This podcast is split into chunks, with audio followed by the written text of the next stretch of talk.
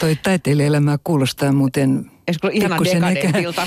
joo, kyllä joo. Ehkä, ehkä vähän kiehtovammalta kuin mitä se todellisuudessa onkaan. Älä nyt. Mä kuulin tuossa jo, että olet täältä menossa taiteilijaravintola Kosmokseen, jota on tässä nyt pientä. No joo, se on, se on ihan sattuma muuten. Joo, to, todella joo. Mutta tuo, tuota kun ajattelee Kosmosta, niin sekään ei ehkä ole enää – sillä tavalla taiteiden ravintola, kun tietysti tämä, tämä tuota, silloin se status ja, ja imago edelleen, mutta jos vaikka päivällä menee lounasaikaan kosmokseen, niin kyllä siellä on pikemminkin liituraita, liikemiehiä, bisnesporukkaa.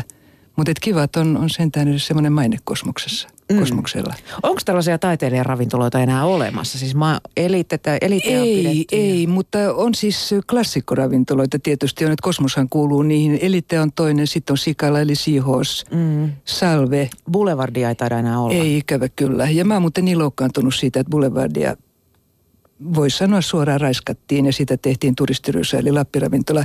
Mä olen niin loukkaantunut siitä, että, että mä vaihdan kadun toiselle puolelle. En, en suostu kävelemään sen ohi. Mä kaipaan vanhaa kunnon bulsua. Se oli hieno, mutta todellakin niin ei semmoisia varsinaisia taiteilijaravintoloita ole. No tietysti herää kysymys, että miten määritellään taiteilijaravintola. Niin, to, mm. totta kai. Ja on, on näitä sitten tällaisia vähän niin kuin erilaisia taiteilijaravintoloita, esimerkiksi Kannas, niin siellähän näkee nyt sitten. S- joo, kyllä, kyllä kieltämättä. joo, joo. Outi Pakkanen, äh, sä oot kirjoittanut reippaasti yli 20 jännitysromaania, plus sen lisäksi vielä tukun muitakin kirjoja, muun muassa muistelmateokset Emmi Jurkasta ja Aino Akteesta. Oliko sulle ihan jo lapsesta asti selvää, että susta tulee kirjailija? Äitisi Kaija Pakkanen oli lastenkirjailija. Ei ollenkaan ollut selvää ja ehkä juuri sen takia, että äiti oli lastenkirjailija tai ylipäätään kirjailija. Musta ei kirjailija pitänyt tulla ei missään tapauksessa. Mä olin kyllä niin sanottu kympinainen kirjoittaja, mutta et se meni tavallaan niin kuin siinä sivussa ja kotona luettiin paljon, meillä on, oli iso kirjasto ja niin edelleen, mutta musta piti tulla kyllä näyttelijä. Että oli aivan itsestään selvä, että mä pyrin teatterikouluun, mutta en koskaan sitten pyrkinyt sinne itse asiassa. Mulle tuli rimakauhu sillä tavalla, että mä ajattelin, että jos musta ei tulekaan Suomen parasta näyttelijää, niin mä en tyydy siihen, että, että musta tulee toisiksi paras. Ja sitten mä menin kauppakorkeakouluun. Siihen aikaan sinne mentiin papereilla, että jos oli tarpeeksi hyvät paperit, niin pääsi sisään. Ei tarvinnut pyrkiä. Ja menin tavallaan kyllä kyllä niin ikään kuin keräämään rohkeutta pyrkiäkseni teatterikouluun. Silloin sinne pyrittiin vain joka toinen vuosi. Mutta se sitten jäi ja sitten jotenkin ihan voi sanoa asiantuntijoiden yllätykseksi. Mä valmistuin ekonomiksi kauppakorkeasta ja menin mainostoimistoon töihin copywriteriksi. Ja siinä sitten kun kirjoitin mainostekstejä, tietysti siinä asiakasmäärässä tekstin tason ja laadun ja, ja ylipäätään melkein nyt mitä kirjoittaa, niin mä halusin tehdä jotain luovaa, jotain omaa siinä ohessa. Ja Tuliko sitä pöytälaatikkokirjoilija ensin? Ää, joo, ei. Itse asiassa mä en pöytälaatikkoon kirjoittanut yhtään mitään, mutta sitten mä ajattelin, että okei, että, että voisin, äiti itse asiassa ehdotti mulle, että, että kokeilepa, pystyt, pystytkö kirjoittamaan dekkarin. Ja niin mä kokeilin ja sitten tietysti kun oli nuoria itse varma, niin ajattelin, että totta kai kun minä kirjoitan kirjoitan dekkarin, niin sehän menee läpi ja mä lähetin sen kustantajalle ja, ja sain aika pian palautetta sieltä ja olin hirveän hämmästynyt, että hyvänen aikaa, että, että siihen piti tehdä jotain muutoksia ja korjauksia. Siis minun käsikirjoitukseen. Kill sit, your darlings. Yes, joo. Ja sit, sitten mä olen, olen sitten kyllä oppinut vuosien varrella, että kustannustoimittaja on kirjailijan ihan ehdottomasti paras ystävä. Siis hyvä kustannustoimittaja. Miksi just dekkari? Mua kiehtoo, siis niin, miksi dekkari? Tietysti jos puhutaan dekkarista, pitäisi puhua jännityskirjallisuudesta kaiken kaikkiaan. Sehän on hirveän laaja, laaja alue. Ja mua ei todellakaan kiinnosta kirjoittaa poliisin työstä esimerkiksi. Että mä en, mä en ballistiikasta esimerkiksi aseista ymmärrä yhtään mitään, enkä ole koskaan opetellakaan niistä. Että mä en halua kirjoittaa sitä kautta, mutta dekkari, kun mä kuvaan ihmissuhteita ja kirjoitan kasvataan sitä jännitystä ihmisten kautta.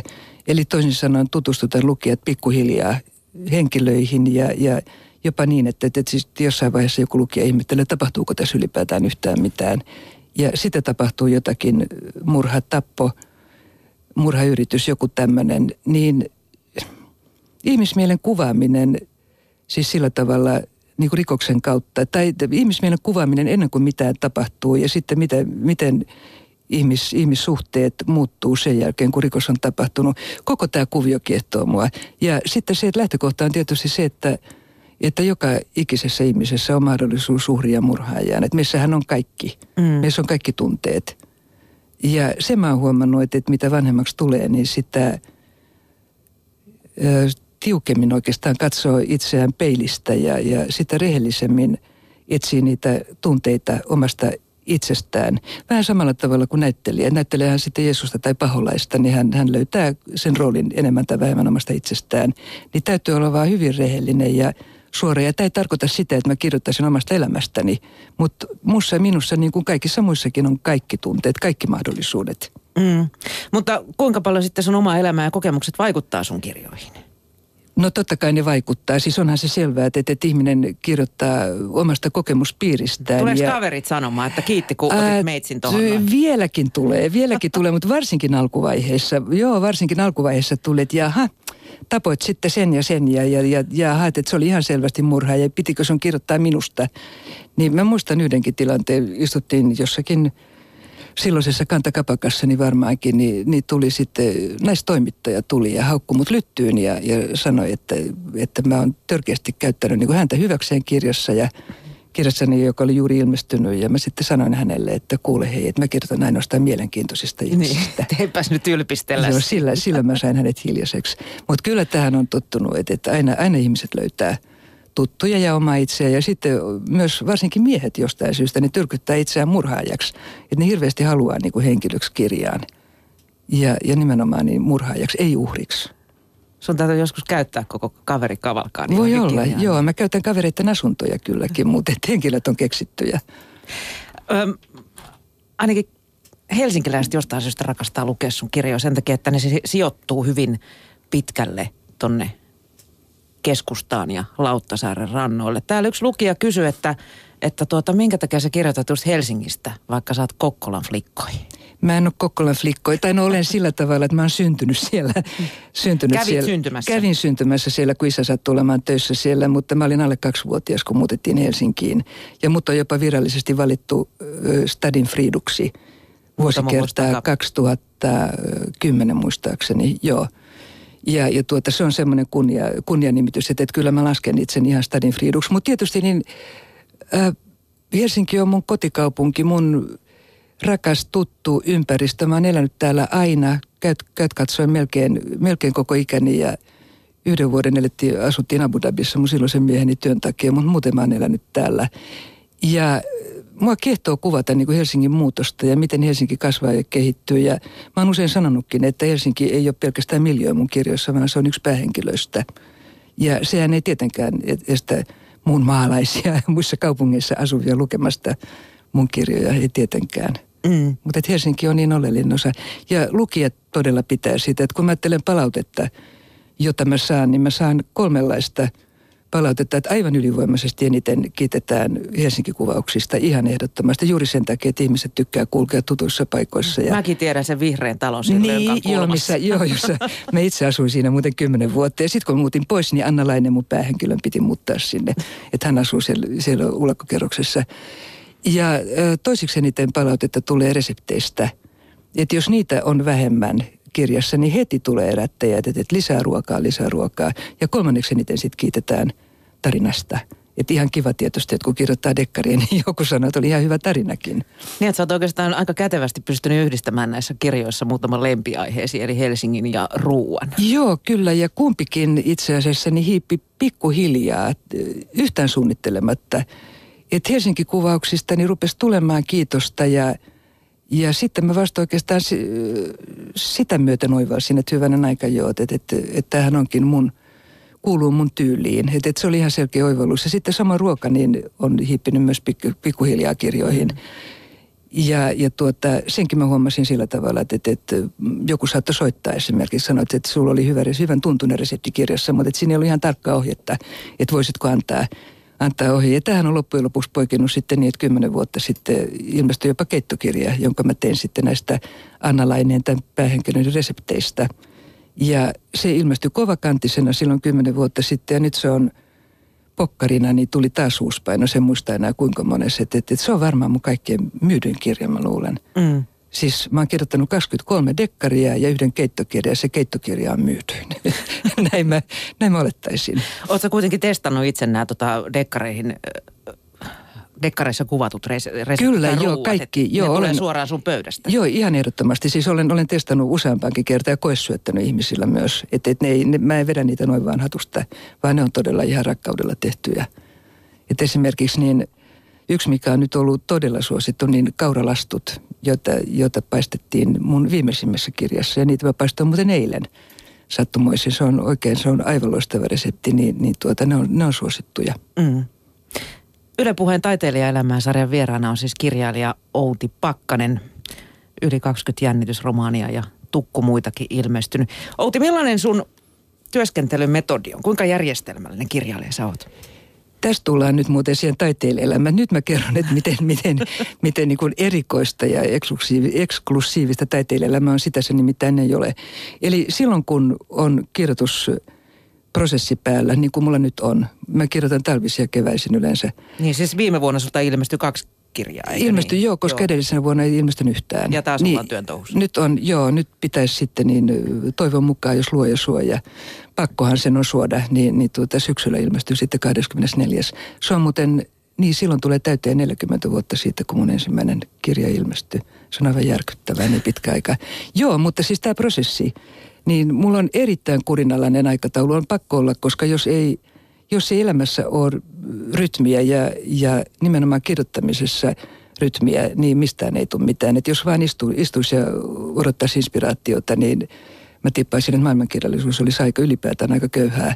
Mutta yksinkertaisesti mun työpäivä on semmoinen, että aamulla kun mä herään joskus kahdeksan maissa syön aamiaisen, sitten mä teen sauvakävelylenkin – ellei ole aivan sairaan liukasta, mutta muuten niin vaikka tulisi pieniä ämmiä taivaalta, niin, niin sauva kävellään. Sitten mä kirjoitan semmoisen semmoisen neljä tuntia suurin piirtein. Että, että mä oon samaa mieltä kuin Jan Donner on joskus sanonut, että, että tehokasta luovaa työtä pystyy tekemään korkeintaan neljä tuntia päivässä. Se on tietysti yksilöllistä, mutta mulle se sopii. Sitten mä syön myöhäisen lounaan ja, ja teen sitten kaiken näköistä muuta ja ja vielä illalla saatan korjata tekstejä ja käyn sähköpostia läpi ja, ja tämmöistä. Ja tämä tapahtuu joka ikinen arkipäivä maanantaista perjantaihin ja sitten viikonloppuun mä sallin sitten itselleni vapaaksi. Tuleeko sulla koskaan semmoisia, niin vaikka viikonloppuna sitten semmoisia ideoita yhtäkkiä, että tämä pitää nyt äkkiä saada ylös. Että Tulee tuota. joo, ja silloin mä kirjoitan ylös, ylös että muistan, koska täytyy, täytyy pistää ylös, muuten kaikki unohtuu. Mutta mä en viikonloppuna, niin joskus mä kirjoitan, oikein kirjoitankin viikonloppuna, mutta todella harvoin. Että et, mulla vaan pitää olla tämä rytmi. Jollakin toisella se on toisenlainen, mutta mulla se on tämä. Sä oot hyvin järjestelmällinen. On, pak, on pakko olla, että aika kaukana boheemista sanoisin. Entä sitten jos puhutaan tästä niin kun itse lapsen niin kun tekovaiheesta, niin tiedätkö sä jo, kun sä alat kirjoittaa, että miten se tarina päättyy? Vai kuljetatko sitä siinä matkalla ja katsotaan, että mihin joudutaan? Mä tiedän joskus jopa viimeisen lauseen. Ja Paavo Haavikko on muuten sanonut, että kirjassa, jokaisessa kirjassa on vain kaksi tärkeää lausetta, ensimmäinen ja viimeinen, ja se on muuten hyvin sanottu. Se pitää kyllä paikkansa, mutta mä tiedän, ihan vakavasti puhuen, niin mä tiedän, kun mä rupean kirjoittamaan, niin tarinan on suurin piirtein, mitä siinä tapahtuu. Mutta mä en tee kovin yksityiskohtaista suunnitelmaa, koska joka tapauksessa sen tarinan – edetessä, niin, niin se muuttuu. Ihmiset rupeaa, nämä henkilöt rupeaa elämään omaa elämää. Alkaa saada lihaa luiden Joo, nimenomaan. Ja siinä käy, voi sanoa, että poikkeuksetta niin, että, että mä vein vaan 340 ensimmäistä liuskaa. Niin uudelle ja uudelle tuntuu, että ei, että tästä ei tule yhtään mitään. Että, että, että, mä en, että mä en kerta kaikkea, että mä en saa tätä toimimaan. Ja sitten yhtäkkiä vaan niin naps kuuluu päässä ja sitten ne rupeaa elämään nämä ihmiset. Ja ne todella saa lihaa luiden ympärille. Ja sitten siinä saattaa käydä niin, että – että joku, joku tyyppi, jonka piti olla vain sivuhenkilö, niin tunkeekin päähenkilöksi ja toisinpäin. Tai on käynyt jopa niin, että parissa kirjassa, että, että, että henkilö, joka on, jonka mä kuvitellut, että, että päättänyt ensin, että, että hän on murhaaja, niin hän ei olekaan, olekaan murhaaja. Yhdessä kirjassa niin, niin tota, murhaajasta tuli uhri. Että, että kaiken näköistä tämmöistä tapahtuu. Mutta kuitenkin mun täytyy aina muistaa kirjoittaessa, että, että mä oon sen orkesterin kapellimestari että mun pitäisi palauttaa niitä ettei henkilöitä ruotuun, ettei ne nyt ihan lähde, joo. Sitäkin on tapahtunut, että tuntuu, että aa, apua, että nyt koko homma on levällään. Sitten ne pitää vaan paimentaa. Mm. paikalle. Entäs sitten se, se tekninen osuus? Mitä sä teetkö sä äh, niin kuin tavallaan raamit ensin sille, mitä sä alat täyttää ja äh, niin kuin paisuttaa sitten pikkuhiljaa, vai lähdetäänkö se, alusta ja mennään loppuun? Mulla on se tarina päässä suurin piirtein. Ja sitten mä teen, mä teen henkilögallerian kyllä ihan ranskalaisilla viivoilla, että et, et henkilöt, niiden nimiä, ja mä suunnittelen niille historian. Täytyy tietää, mitä niille on tapahtunut ennen kuin ne ilmestyy kirjaan. Että minkä näköisiä ne on ja, ja mitä ne on ammatiltaan, minkä ikäisiä. Ihan siis tämmöiset mm. tämmöiset perusjutut. Mutta nämäkin on erittäin henkilökohtaisia, että miten dekkari rakentaa. Et mulla on kollegoita, mä tiedän, tiedän esimerkiksi Jarkko Sipilä, tekee hyvin, hyvin yksityiskohtaisen suunnitelman, ihan lukukohtaisen, siis todella tarkan. Mutta hän kirjoittaakin poliisin työstä ihan toisen tyyppisiä dekkareita. Mm, aivan. Täällä nimimerkki Mani kirjoittaa, että tuo Outin kuvailema prosessi toimii joka alalla, pusaa ja pusaa ja sitten joskus aamuyöllä kaikki on selvää. Alitajunta on tehnyt tehtävänsä. Aika ihmeellinen juttu sinä. Aivan oikein. Varmasti toimii kaikessa. Toi oli fiksu, fiksu kommentti. Kyllä, juuri näin se on. Entä sitten kun se lapsi on saatu synnytettyä? Tuleeko sulle jonkinnäköinen tyhjyys? Tulee. Vai oot sä, että jipi lomalle? Ei, kyllä, ei, ei. No kyllä, jos siis tämä kaksijakoinen juttu, niin jippi lomalle, se, se, se tulee tietysti. Mutta kyllä tulee tyhjyys ja e, sekin riippuu vähän sitten kirjasta, että miten läheiseksi kirjaan tulee, miten läheiseksi ne henkilöt on tulleet. Että joskus jää kaipaamaan jotakin tyyppiä. Että, että mulla on vieläkin ikävä yhtä henkilöä, joka – joka oli, oli kirjassa, joka ilmestyi 80-luvulla ja jonka mä joudun tappamaan jopa sitten. Hän oli niin kuin toinen ruumis siinä ja oli vaan, tarina vaatii, että hänen täytyy päästä hengestä. Ja mulla on vieläkin vähän ikävä semmoinen reppana No mutta katso nyt kauniita ja rohkeita. Ridkekin syntyi uudestaan, ties kuinka monta kertaa. Ai, niin joo, mä, mä oon kuullut, että tämä on mahdollista. joo. Mä, mä en ole kauniita ja rohkeita katsonut muuta kuin silloin ihan alkuvaiheessa. Ei minäkään, mutta ei voinut joo, välttyä. Ei, kun jo sieltä päivälehden löppejä esimerkiksi silmällä, niin se riittää. joo, kyllä. Entäs sitten, miten sä pääset uuteen alkuun? Kuinka pit... Sä sanoit, että keskimäärin kirjavuodessa, mutta oliko viime mm. vuosista jotenkin poikkeuksellisen tuottelias? No kun edellisenä ei tullut yhtään. Niin, niin oli joo, niin, pakko. Joo, niin se, joo, oli pakko sillä tavalla tuottelias, pakko tuottelias, tuottelias pakko. Se aihe tulee jostakin, mä pyydystän sen jostakin ja sitten se vaan muhii päässä. Että esimerkiksi tämä kirja, jota mä nyt kirjoitan, tuntuu, nyt on juuri se vaihe, tuntuu, että mistään ei tule mitään, sekin kuuluu siihen prosessiin että tämä on ihan kamalaa, että, että, että mä väännän ja väännän ja mitään ei tapahdu ja ei, ei tule kirjaa, mutta kyllä se tulee. Niin, niin tuota, tämän aihe oli mulla jo en mä pysty sanomaan milloin. Et jotenkin niin sitä varmaan pää on vähän niin kuin tietokone, että siellä on erilaisia lokeroita, että, sinne taatioja aiheita ja, ja sitten niitä nappaa ja joku, joku tunkee sitten sieltä joku teema tai joku aihe, joka haluaa tulla kirjoitetuksi. Mm. Me tuossa alussa jo vähän puhuttiin siinä, että, että sun dekkarit on siitä jänniä tai ehkä vähän poikkeaviakin. Voisiko sanoa vanhanaikaisia? Siinä mielessä, että niissä ei niin kuin missään kohdi oikein mässäillä väkivallalla, vaan liikutaan enemmän tällä ihmissuhdepuolella. Joo, jos, jos tuota, se on vanhanaikaista, niin mä allekirjoitan. Niin. Kyllä. Kun nykyään joo. niin leffamaailmassakin niin on, ilman kunnon joo, efektejä ei katsoja tuu. Mutta sulla oli tämä lukijoita.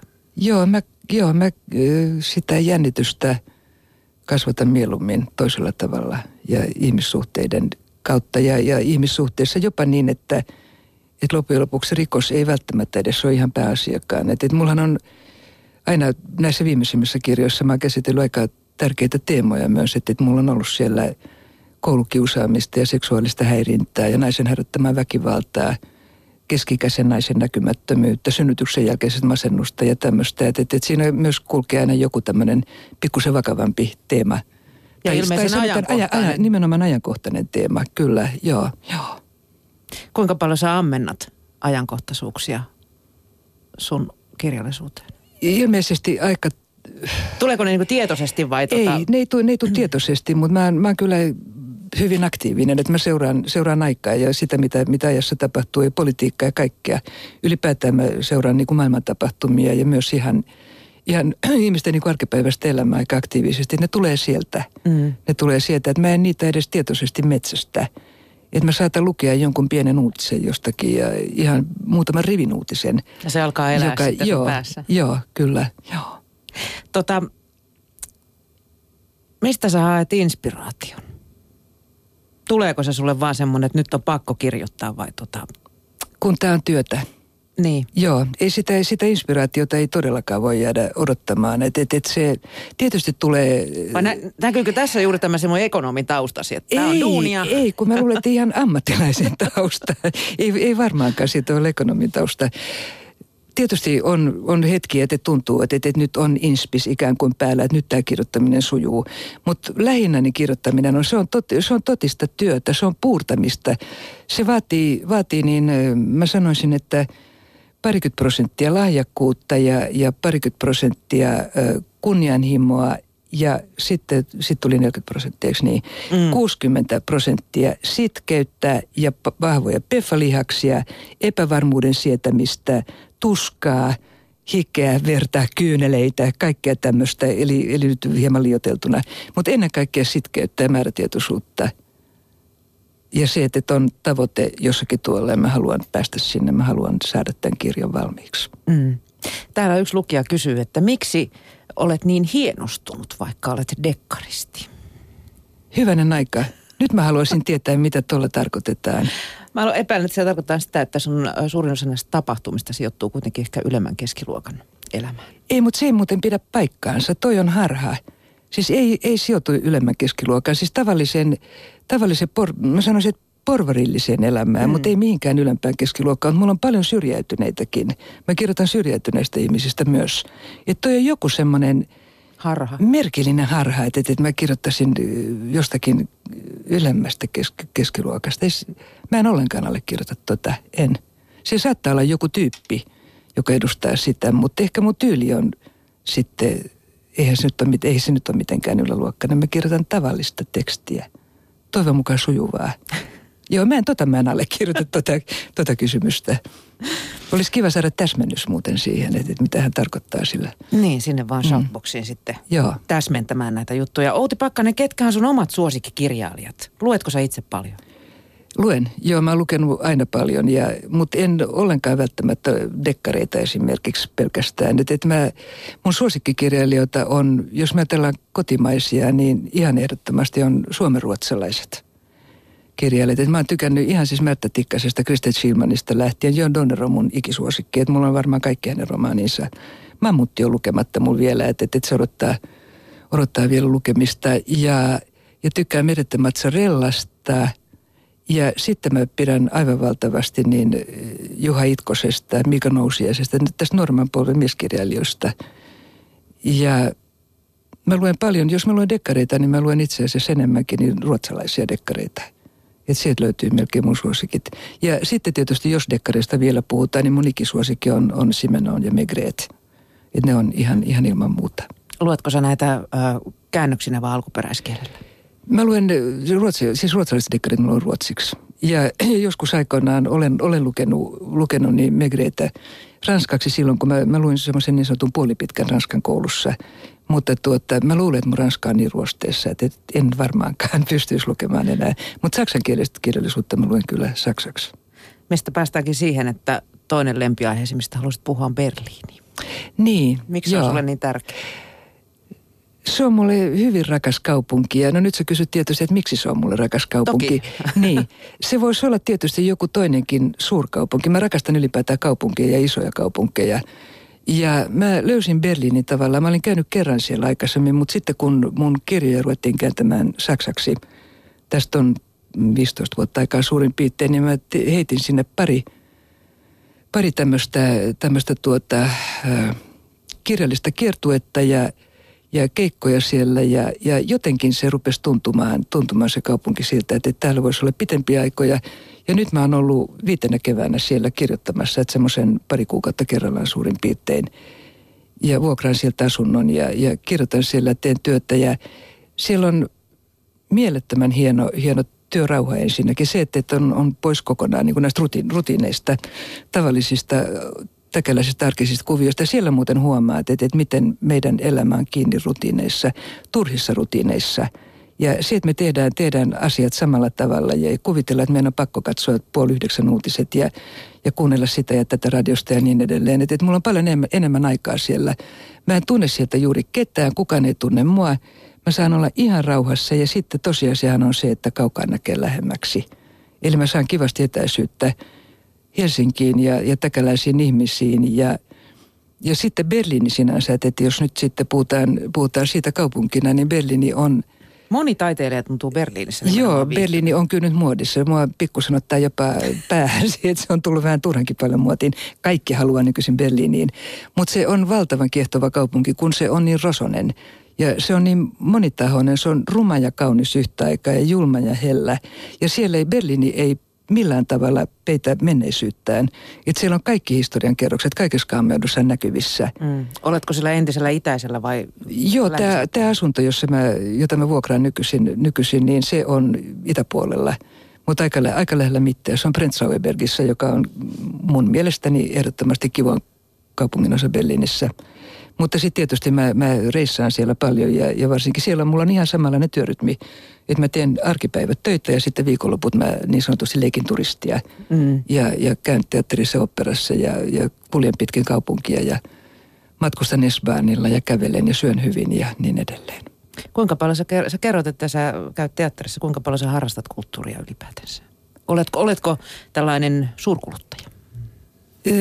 Pitäisi tietysti määritellä, että, miten, miten sitä, mitä, mitä sillä varsinaisesti tarkoitetaan, mutta kyllä mä kai olen, en tiedä olenko suurkuluttaja, mutta kovaa kulutan kyllä kulttuuria, nimenomaan teatteria, operaa, leffoja, kirjallisuutta, jonkun verran kuvataiteita, mutta et kyllä, kyllä se on, on aktiivisesti kuuluu harrastukseen ja kokkaan, mutta sehän on myös kulttuuria. Ja sauva kävelet, ja sauva kävelet, se on kulttuuria, kyllä, joo. No ihan pakko nyt sitten kysyä, että vietätkö sä ollenkaan taiteilijaelämää? Vietän. Saat itse määritellä. Oi voi, joo, kyllä. Siis mun, niin.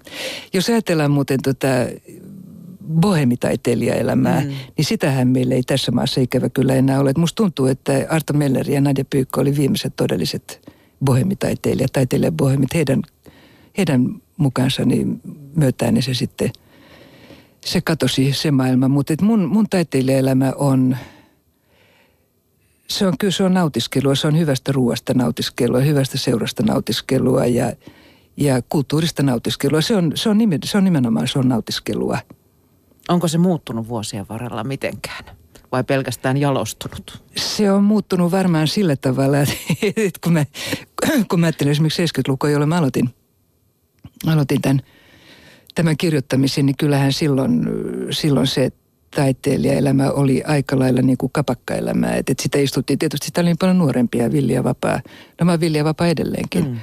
Mutta tuota, sitä oli nuorempia ja jakso paremmin ja silloin, silloin vietettiin semmoista niin kuin railakkaampaa elämää. Mutta nyt nykyisin niin kyllä hyvä ruoka on se, joka, hyvä ruoka hyvässä seurassa, niin se on ihan ilman muuta se, joka puree, joka on, jota mä pidän ihanana taiteilijaelämänä. Tuleeko koskaan ikävä sitä 70 Tulee. bohemiutta? Tulee, kyllä. Millä mielellä sä muistelet sitä? Hellyydellä. Helly, semmoisen hellällä kaipauksella, että se oli kiva aikaa. Mutta en sillä tavalla, että voi voi kun sen ajan saisi takaisin. Mutta mä oon äärimmäisen onnellinen siitä, että mä oon saanut elää sen ajan.